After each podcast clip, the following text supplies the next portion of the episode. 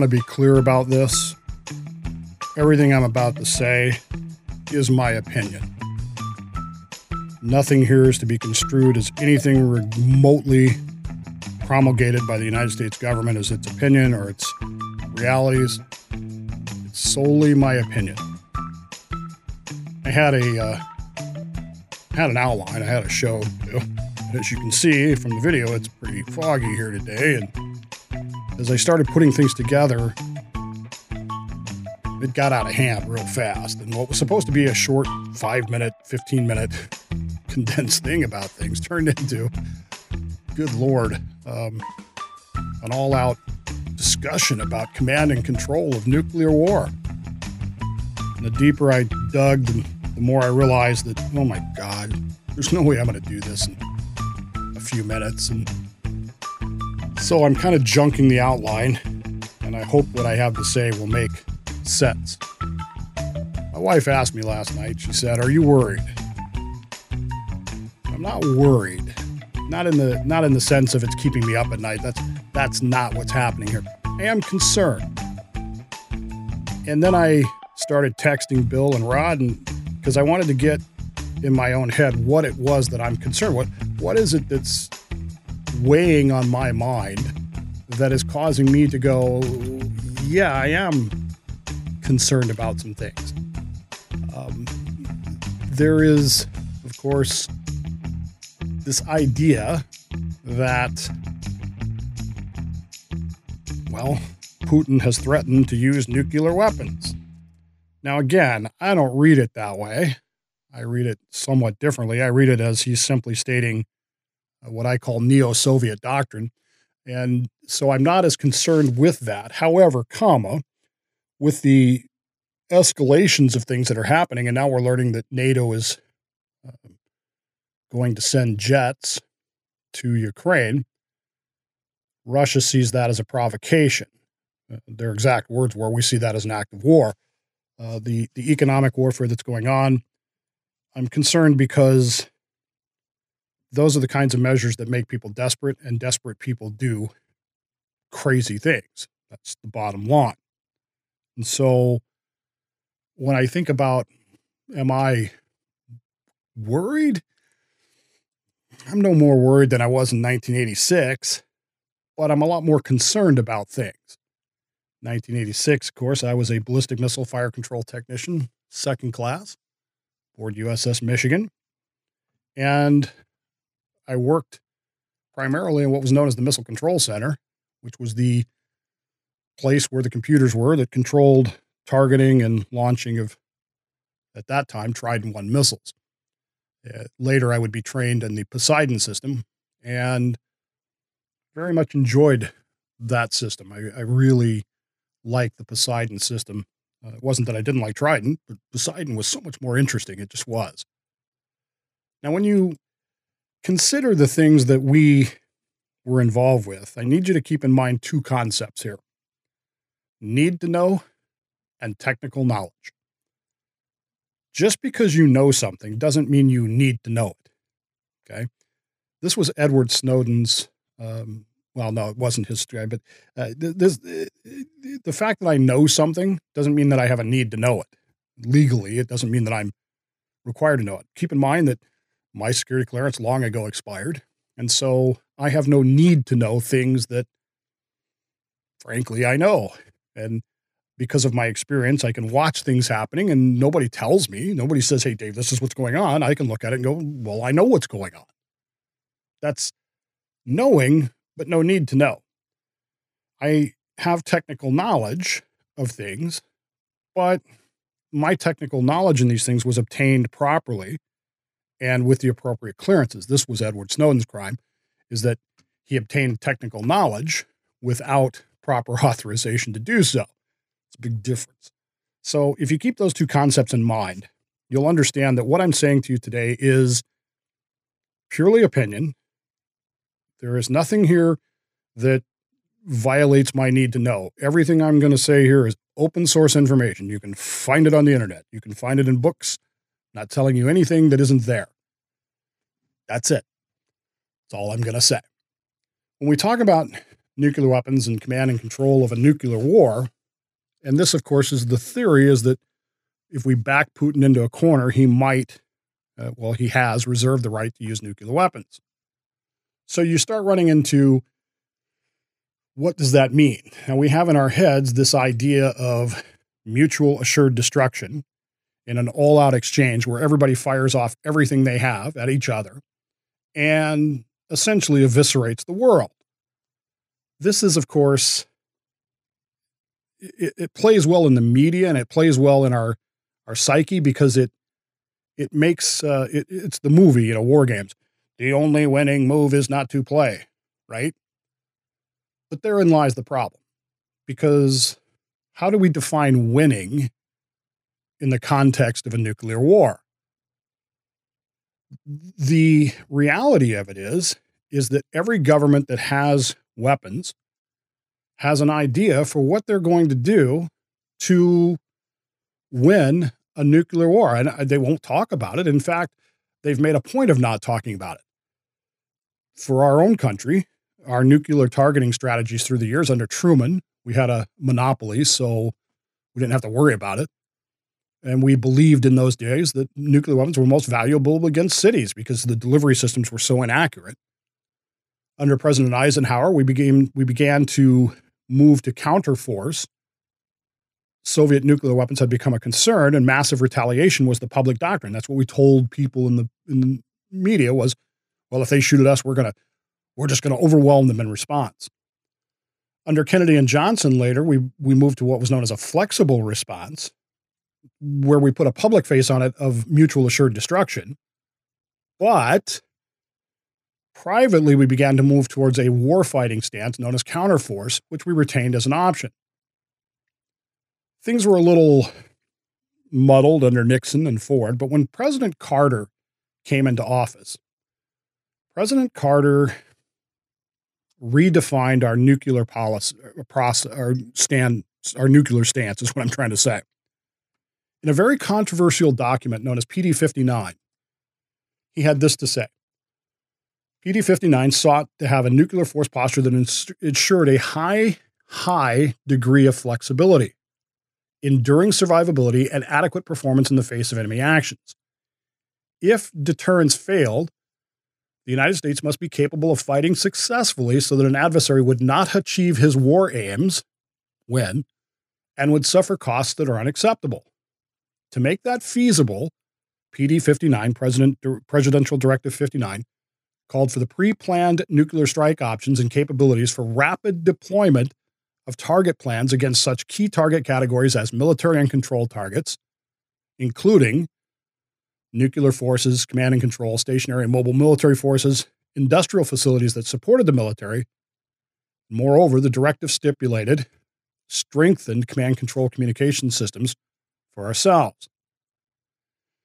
It went on to say that the, the architects of the PD 59 envisioned the possibility of a protracted nuclear war. That is not, a, not what we, we, we think about. We think about this all out exchange that lasts about an hour but they were thinking in terms of a protracted war that avoided escalation to all out conflict.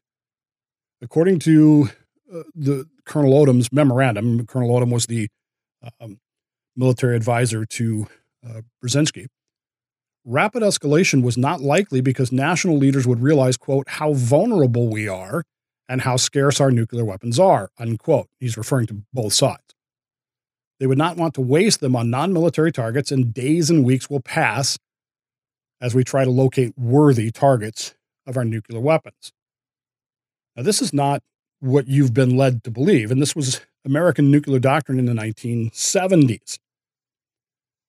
When Carter was in office, we were still deploying aboard submarines certain kinds of missiles. We were deploying, uh, at, at that point, we were actually deploying the Polaris missile, and the Poseidon missile, and the Trident missile was just coming online.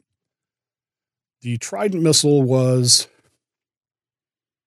well, I don't even really know how to say it.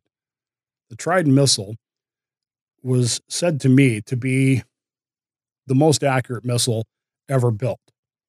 In point of fact, um, it was explained to me at one point like this if you went to Yankee Stadium and you looked down on top of Yankee Stadium and you shot at Yankee Stadium with a Polaris missile, you would hit you would hit the footprint of Yankee Stadium. That's I mean, it's accurate over X number of miles, but 2,500 miles or so, but, but not accurate enough to do the things that Carter wanted to do. The Poseidon system, the system I was trained on, you would hit the infield. You, you could probably hit the field of the uh, at Yankee Stadium at the at the nominal ranges that that the missile had, which is pretty good, but it's still not what you need to do the things that the Carter administration wanted to do. The Trident missile, it was explained to me, you could hit second base. And by hitting second base, well, that was going to be a much um, a much different thing because now all of a sudden you had what was known as counterforce capabilities. Counterforce capabilities means that you can take out specific things on the ground of your opponent. You can take out Soviet targets, specifically hardened missiles or command and control communication systems, or what we call a C3 DCAP. And this is amazing.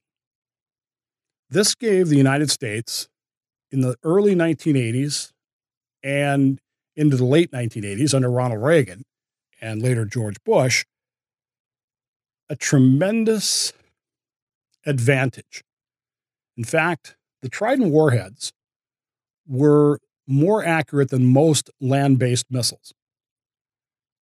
I could go into why I'm not going to, but if you think about it, you can probably figure it out. Um, land based missiles are highly accurate because they're stable and they don't move around. These Trident missiles, the C4, the Trident 1 missiles, were so accurate that they gave them the ability, unprecedented among SLBMs, submarine launched ballistic missiles, to threaten hardened missile silos and command bunkers in the Soviet Union.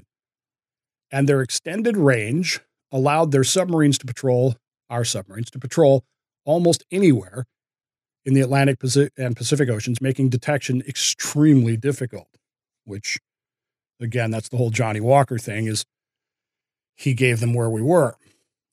So it was this counterforce ability, this ability, this, this ability of the United States to achieve this thing that caused the Soviet Union to spend itself into oblivion trying to trying to counter it.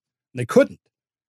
And eventually the Soviet Union went bankrupt and lost control of things and the walls came down and the Soviet Union fell. Now the question is, here we are, you know, 30 years up, 40 years on from that. And we're back to this problem commanding and controlling a nuclear war. Vladimir Putin is a KGB guy. He's not uh, he's not a military guy. He, nor is he really in the strictest of senses a politician. He's a KGB, he's a counterintelligence agent and a foreign intelligence agent. That's his background. And so now all of a sudden, this is the man who is nominally or notionally in charge of the Soviet Union, the neo Soviets, and their weaponry. The question is, and I go back to this question that I've asked before how do you define winning in the context of a nuclear war? Vladimir Putin may very well fall into the category of PD 59. He may very well fall into that category of he doesn't want he, he doesn't mind necessarily using nuclear weapons, but he doesn't necessarily want to escalate it into a full exchange either. Well, how does that reply? How, how does that how do we respond to that? Going back to what I said about the Trident missiles, they're accurate, and this is the C1, folks. This the Trident one, the C4 missile. This was 40 years ago when I was doing it. This is not the missile we use today. The missile we use today is the Trident D5 missile. I couldn't even imagine what its capabilities are. I, I have no clue. I have no knowledge. I have no technical knowledge. I have no need to know. Their accuracy, the Trident 1 missiles, gave them the ability to threaten hardened missile silos and command bunkers in the Soviet Union.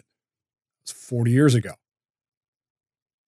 Jump ahead 40 years and just extrapolate the capabilities that we may have now. What scares me, what concerns me, is the nuclear posture of the United States. If for some reason we decide, our intelligence tells us, that Vladimir Putin is about to use nuclear weapons, we apparently have the capability to threaten missile silos and command bunkers in a potential first strike.